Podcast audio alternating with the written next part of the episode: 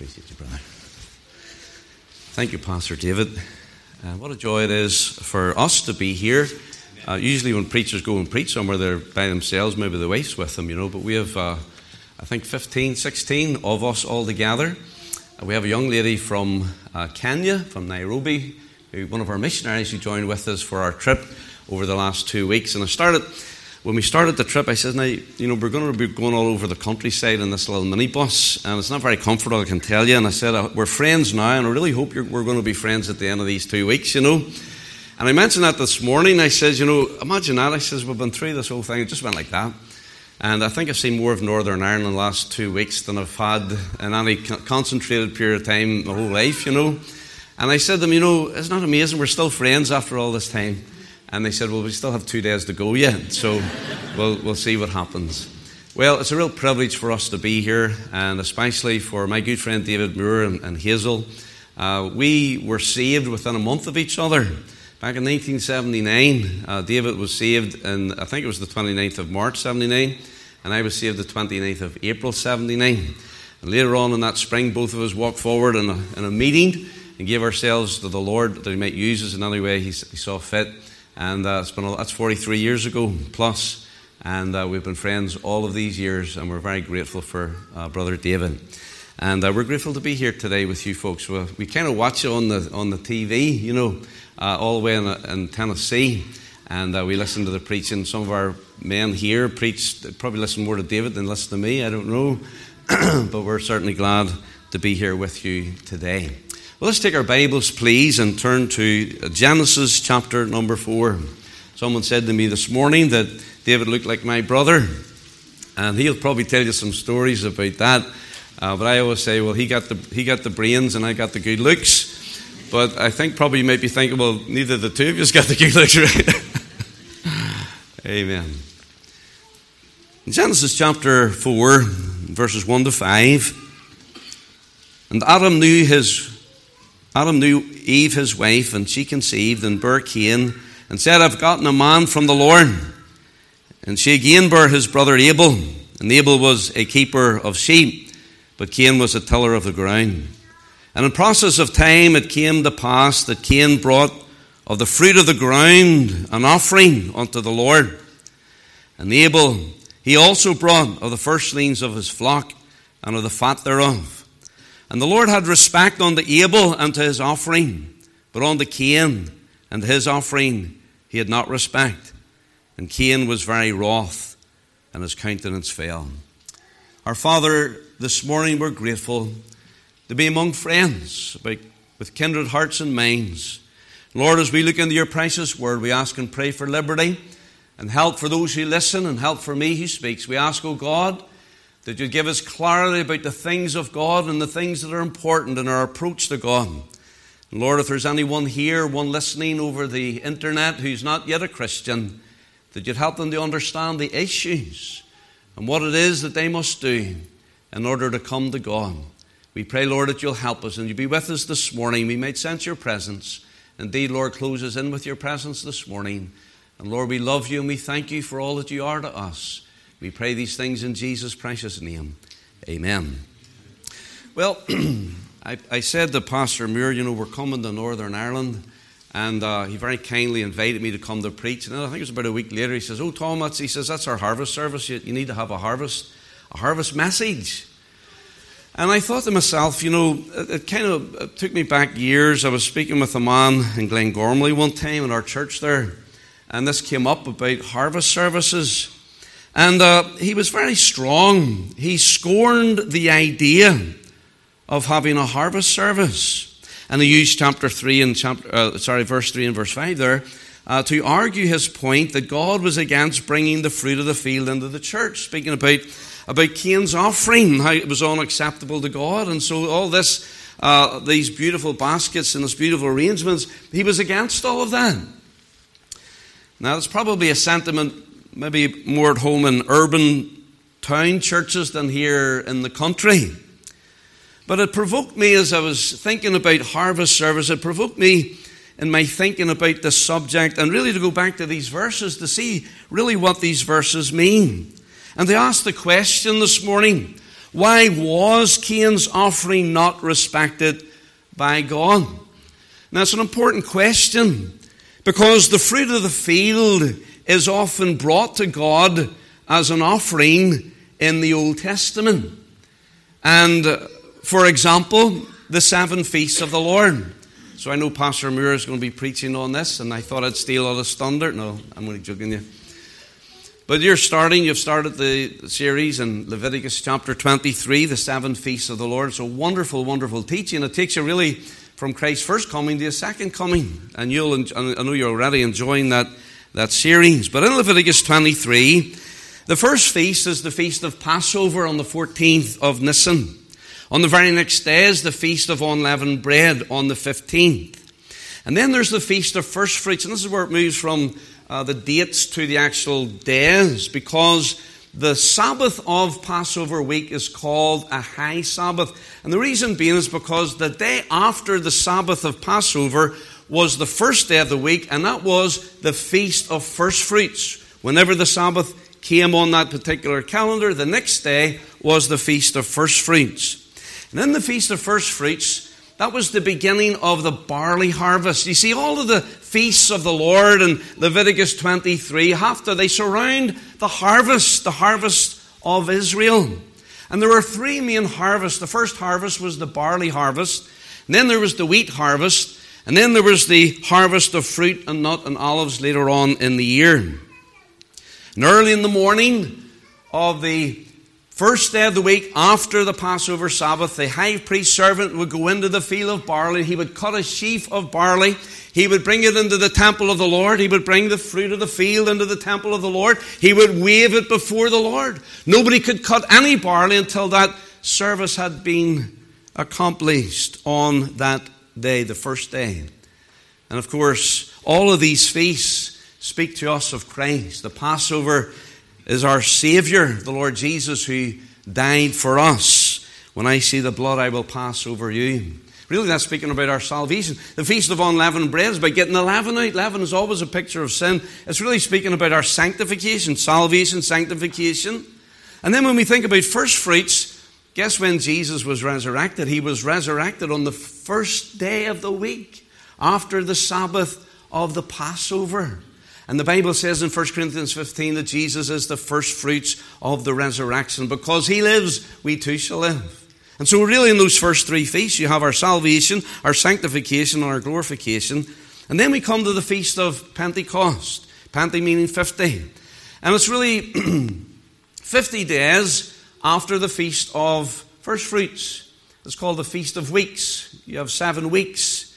And then it's on that Passover, or sorry, the, the Sabbath, and then the day after the Sabbath, the 50th day, is the day of Pentecost, the Feast of Pentecost. And the Feast of Pentecost and the Feast of First Fruits always happen on the first day of the week. That means Christ was raised on the first day of the week. That's why we're meeting here on Sunday instead of Saturday.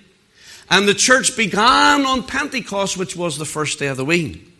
But Pentecost was also about harvest, it was the wheat harvest and they would bake two loaves of bread, two loaves of bread. And they would come before the Lord and they would wave them before the Lord as a wave offering. You say, what does that symbolize? People think Pentecost is about the Holy Spirit. And of course, the Holy Spirit did come on Pentecost, but traditionally, historically, biblically, Pentecost is about harvest. You know, the longest time between any of the feasts is between uh, the feast of Pentecost and the Feast of Trumpets, the next one. That's the Lord. And so that's our harvest time. Do you know that's where we are right now? This is our service to the Lord. We are to go into all the world and preach the gospel to every creature. And who is it that's getting saved? There's two loaves, the Bible says in Ephesians 2, of twain he made one new man. You know, the church is not Israel, and Israel is not the church. You have the Jew and the Gentile. I think that's what's symbolized in those two loaves. God is doing something completely different, something new. He takes the Jew and the Gentile, and now he begins something new called the church. But what I'm saying is, these feasts of the Lord involve the fruit of the field being brought before the Lord as an offering to Him. The fall feasts, of course, begin later on on the first day of the seventh month, the Feast of Trumpets. And that's a mysterious feast. You have to look back in history to see what the future fulfillment of trumpets is. And if you look back in history, you'll find that it always revolves around the sacrificial system in Israel. When Ezra came back uh, to teach the people, and, and uh, Zerubbabel came back for the temple, did you know that they sacrificed, even before they got the temple rebuilt, they sacrificed on the first day of the seventh month, and there was a religious revival in the nation of Israel. We'll say more about that. That's on the first day of the seventh month. The tenth day, the Yom Kippur, the Feast of Atonement. And then the last one, the 15th through the 22nd. And the most joyous feast of all, the last one, is the Feast of Tabernacle, or the Feast of Booths. And they were reminded of the goodness of God. And that's basically around this period of time. It's interesting, that week of the Feast of Tabernacles is a week when their homes were empty and their barns were full. Think of that during the time of the Feast of Tabernacles. The reason it's called Tabernacles is because everybody came out of their houses. They built little huts. When I was growing up, we used to build huts. And uh, they built a little hut on the side of the house. And they would come out of their own bedrooms and out of their own house and they'd be living for a whole week in this hut. Why did they do that? God was helping them to, to remind them of what it was like when they had nothing. When they were not in the land, when they were in the Exodus, when they came out of Egypt and they had nothing except God. And that's all they really needed. But you know, the Feast of Tabernacles that week when they're out of their own homes, their homes are empty, but you know what? Their barns were full. Because the Feast of Tabernacles is about the ingathering of all the harvests, and their barns were packed full. And really, what what thanks what the tabernacles was about was about thanksgiving and remembering and rejoicing in the abundant goodness of God that God had given them this land of milk and honey and that they would be so thankful and grateful. But what I'm saying here in this first example is that offerings of the fruit of the field was an important part of worship and obedience to the children of Israel. Why then was it unacceptable with Cain's offering? Another example, if you turn please to Deuteronomy chapter 26. Another example of this was in their tithing.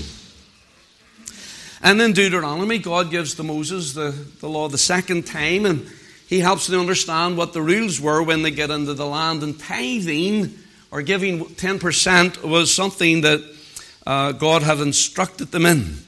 Now, we could read this whole chapter, but for time's sake, we won't. Let's just read verses 1 and 2, and then verse number 10.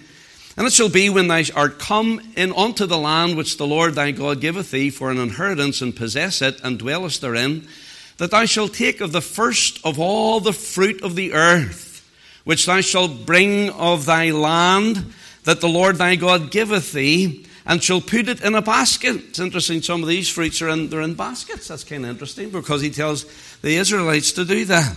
Put them in a basket, and shall go on to the place which the Lord thy God shall choose to place his name. They're, they're to bring it to Jerusalem. They're to bring it to the temple. They're to offer it unto the Lord. In verse number 10, and now, behold, I have brought the first fruits of the land. It's kind of interesting if you read through there in verse 5. The man who brings this offering said, You know, I was a pure man, a pure Syrian. I didn't, I was destitute, I had nothing, but God was good to me and God was gracious to me. And He's brought me into this land of milk and honey. And He gives all the glory and all the credit to God. Because I'm going to tell you something. You know what a tithe is?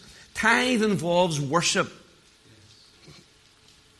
and we probably won't take the time this morning, but um, in Genesis 28 and verse 20 to 22, when Jacob left home at the age of 77, that's when he left home.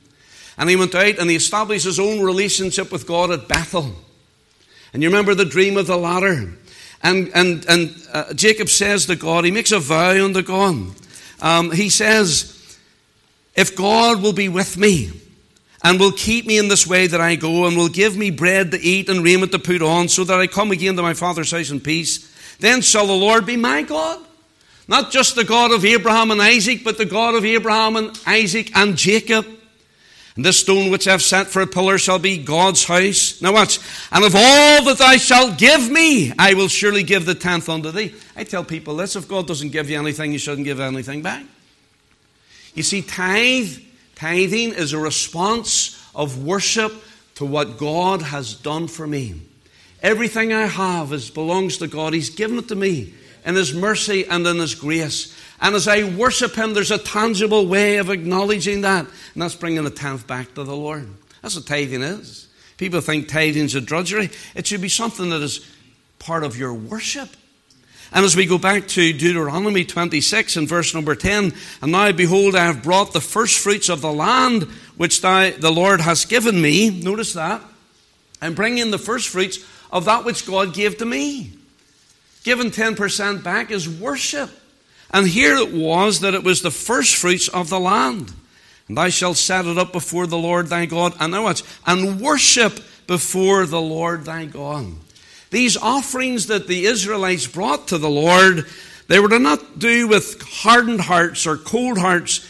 They were to come in gratefulness and thankfulness and worship. Worship is, it's from the Old English word, which means worthship or worthyship. We're giving God his proper place. That's what worship is. Now, what I'm saying is this. As we go through the Old Testament, we read verses like Proverbs 3 9 and 10 Honor the Lord with thy substance, with the first fruits of all thine increase, and so shall thy barns be filled with plenty, and thy presses shall burst out with new wine. And so I'm in, a, I'm in a disagreement with my friend and brother from Glengormley. I think this is a very proper thing. And it is something that has its basis um, in the scriptures. But what I'm saying to us this morning is this bringing the fruit of the field was about worship, it was about thanksgiving. As a sacrifice of thanksgiving was offered, and even Leviticus chapter 7, verse 12, the thanksgiving offering was made with flour, a fruit of the field. And as you bring this fruit this morning, it speaks of a token of thankfulness and gratefulness and worship to God, knowing that if it wasn't for Him, we would be destitute and starving, we would have nothing. And God has given us the bounty of the land, and our hearts are grateful and our hearts are thankful. So, if the fruit of the field was an acceptable offering to God later in the Old Testament, why did God not accept Cain's offering? Well, the answer is in the scriptures.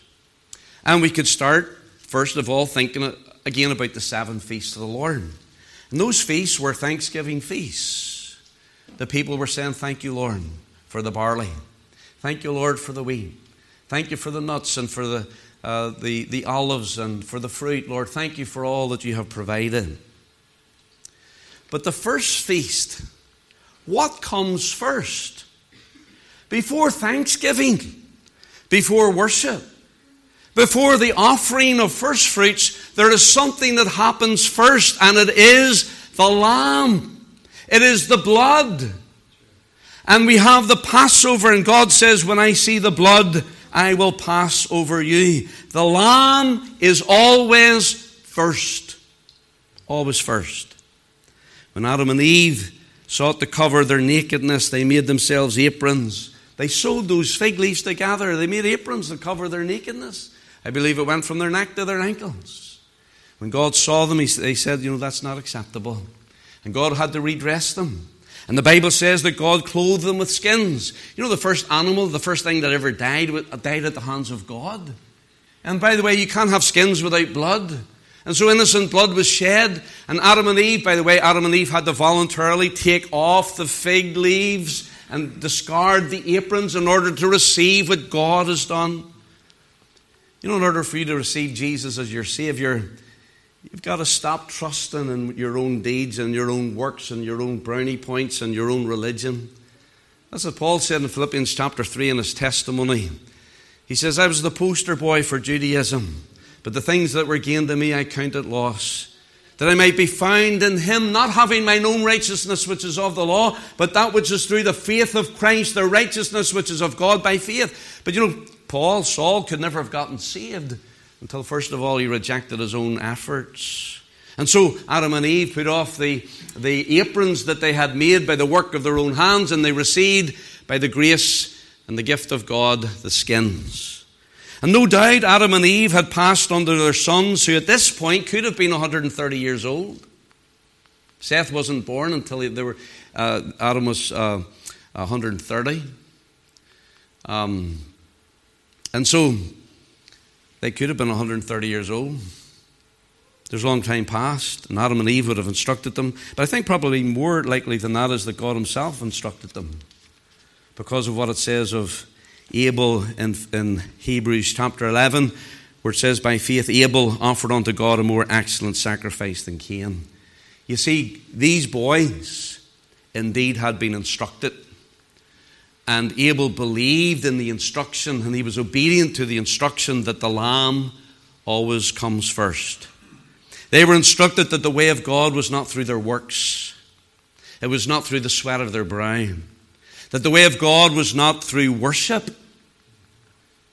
Because you know what? Cain's offering was a legitimate thanksgiving worship offering. He was offering God the fruit of the field, and it, it could have been considered worship, but they had already been instructed you don't come to God by worship.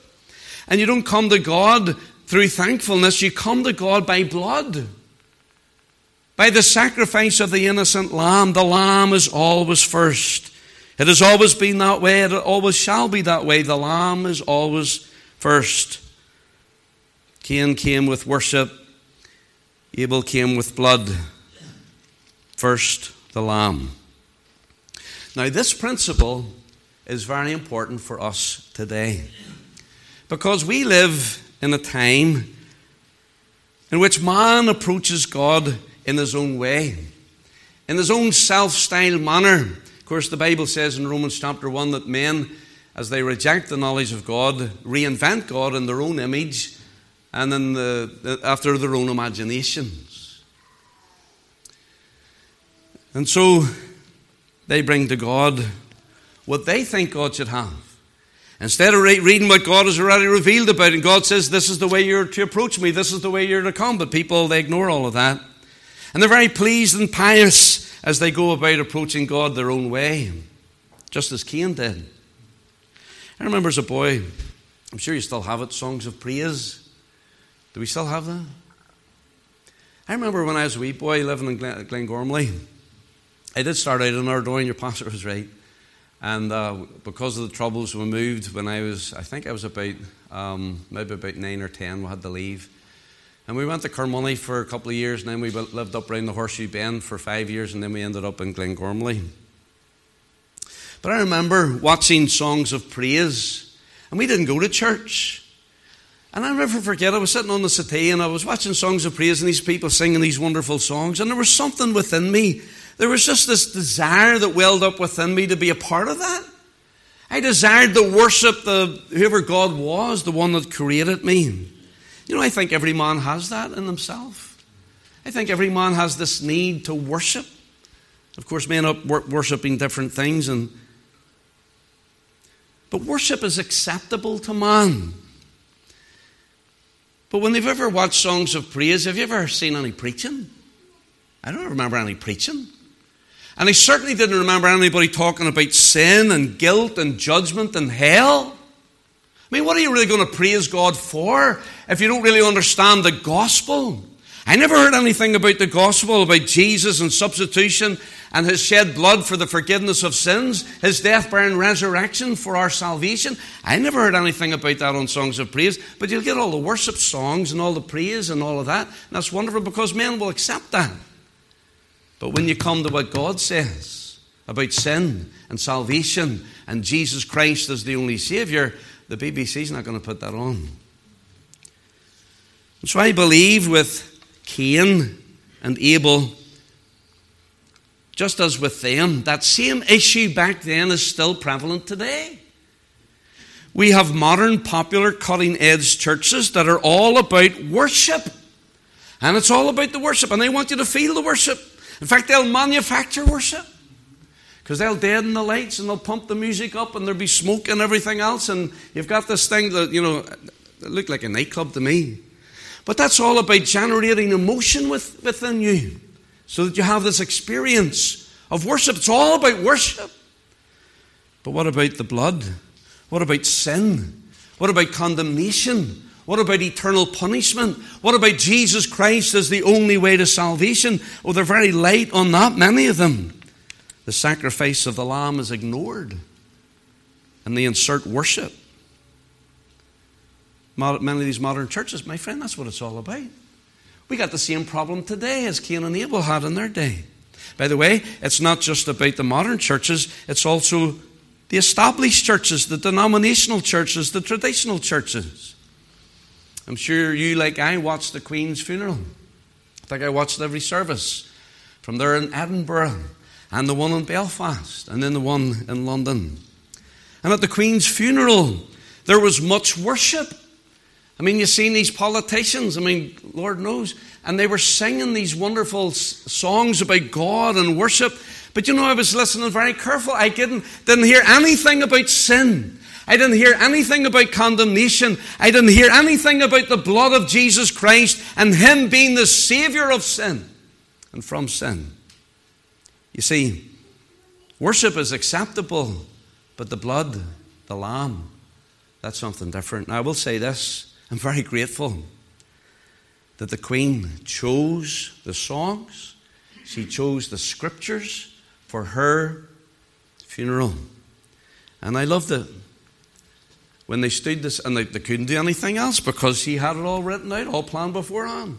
Let not your heart be troubled. You believe in God, believe also in me. In my Father's house are many mansions. If it were not so, I would have told you. I go to prepare a place for you, and if I go and prepare a place for you, I will come again, receive you unto myself, that where I am, there you may be also. And that's where most of them would stop.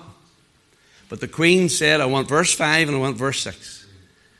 Thomas said unto them, We know not where you're going. How can we know the way? And Jesus, now watch, Jesus said, and they quoted this.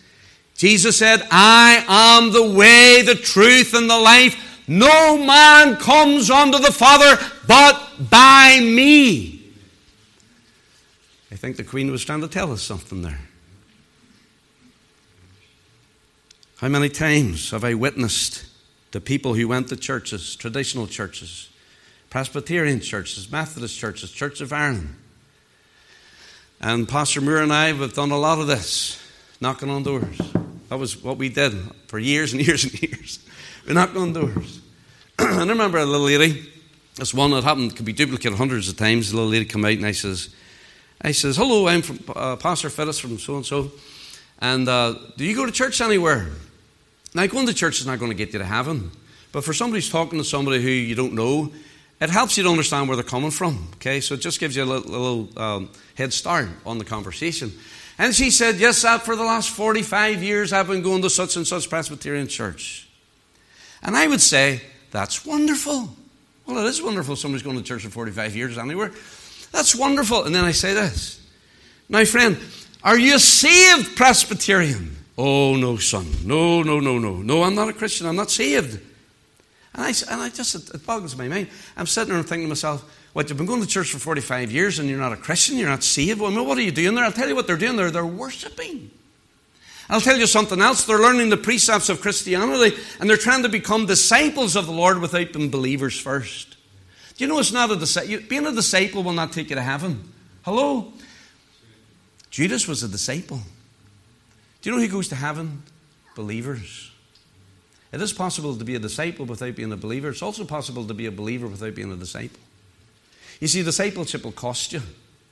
Salvation is free. They're two different concepts altogether. And it really bothers me when people say, talk about their salvation. Yes, I give, the, I give my life to God. They're talking about their salvation experience. I give my heart to Christ. I give my life to the Lord. And I'm thinking, the only thing I gave to Christ when I got saved was my sin and my condemnation and my hell. I didn't bring him anything. I was lost and undone. What I received from the Lord was salvation. It was His gift to me. I didn't do anything for God. Salvation is free, friend. And if you think that um, you know being a disciple is what's going to get you into heaven, it won't.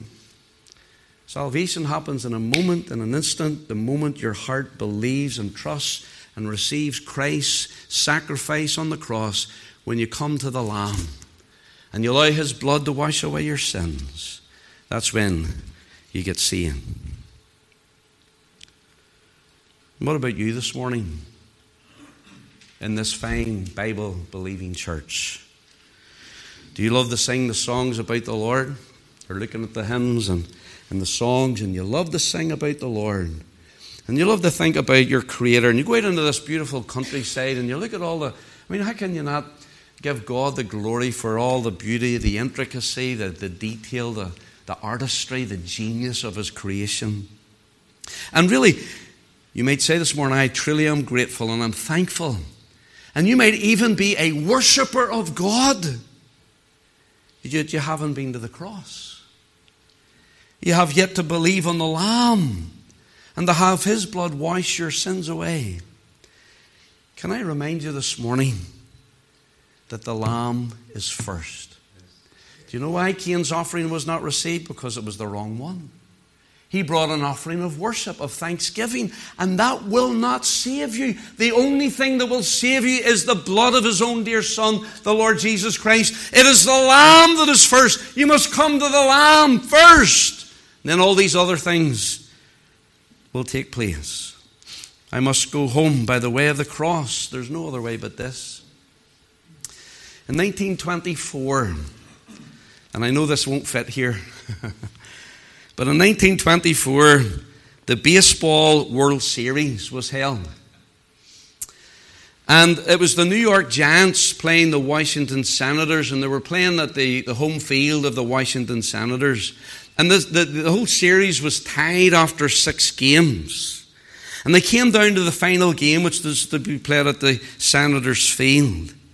And now the game was, the final game for the championship was being played, and the, the teams were tied three runs each. And it came down to the last batter, and his name was Leon Goose Goslin. And he'd already been struck out twice, and you all know what, what the third strike is. Third strike, you're out. So here's the last ball that's coming. And old Goose Goslin took his baseball bat and he leaned into the ball, and the, the, the pitcher pitched the ball, and boy, he hit that hit that baseball and it soared way. Now, if it goes into the, the stands, it's an automatic home run, but he's just shy of that. And it dropped into the outfield. Well, he knew what he had to do. He had to run. He had to run. And he started running for first base and second base and third base. And he came into home plate and he slid in. And the crowd went wild because he had made this home run. And it, it won the game for them, or so they thought. The old umpire stood forward and he went, Out! And the crowd went nuts. What, what do you mean now? And he said, I was watching. As Goose Goslin ran the bases, he missed first base. He hit second, he hit third, he hit home run, but he missed first base. And if you don't know this, they have to hit the base to make the home run, and he didn't hit the base. And he was out. And the game was over. And the New York Giants won. Do you know something? If you don't come by the way of the cross, if it's not the Lamb first, all of your worship, all of your church attendance, all of your discipleship counts for naught. You're out. You'll be disappointed because the very thing that God is looking for is the blood of His own dear Son. When I see the blood, I will pass over you. And friend, you might be in this wonderful church this morning, and you might be even a member here. But you know, in your heart of hearts, you're a worshiper of God. But you have never believed upon Jesus Christ to wash away your sins. And I'm telling you, you're lost. You're out. It's not going to work. Because it's the Lamb. The Lamb must be first. You need Jesus. You don't need the church. You need Christ. If you're here this morning, that's your condition. Pastor, we'd love to talk to you. I would love to talk to you. But please understand this morning your need. And as wonderful as this is, and this is a thanksgiving offering, this is saying, Lord, we're grateful. But you know, we can only do this, really, because we know Him, the Lamb of God. Let us bow together for prayer.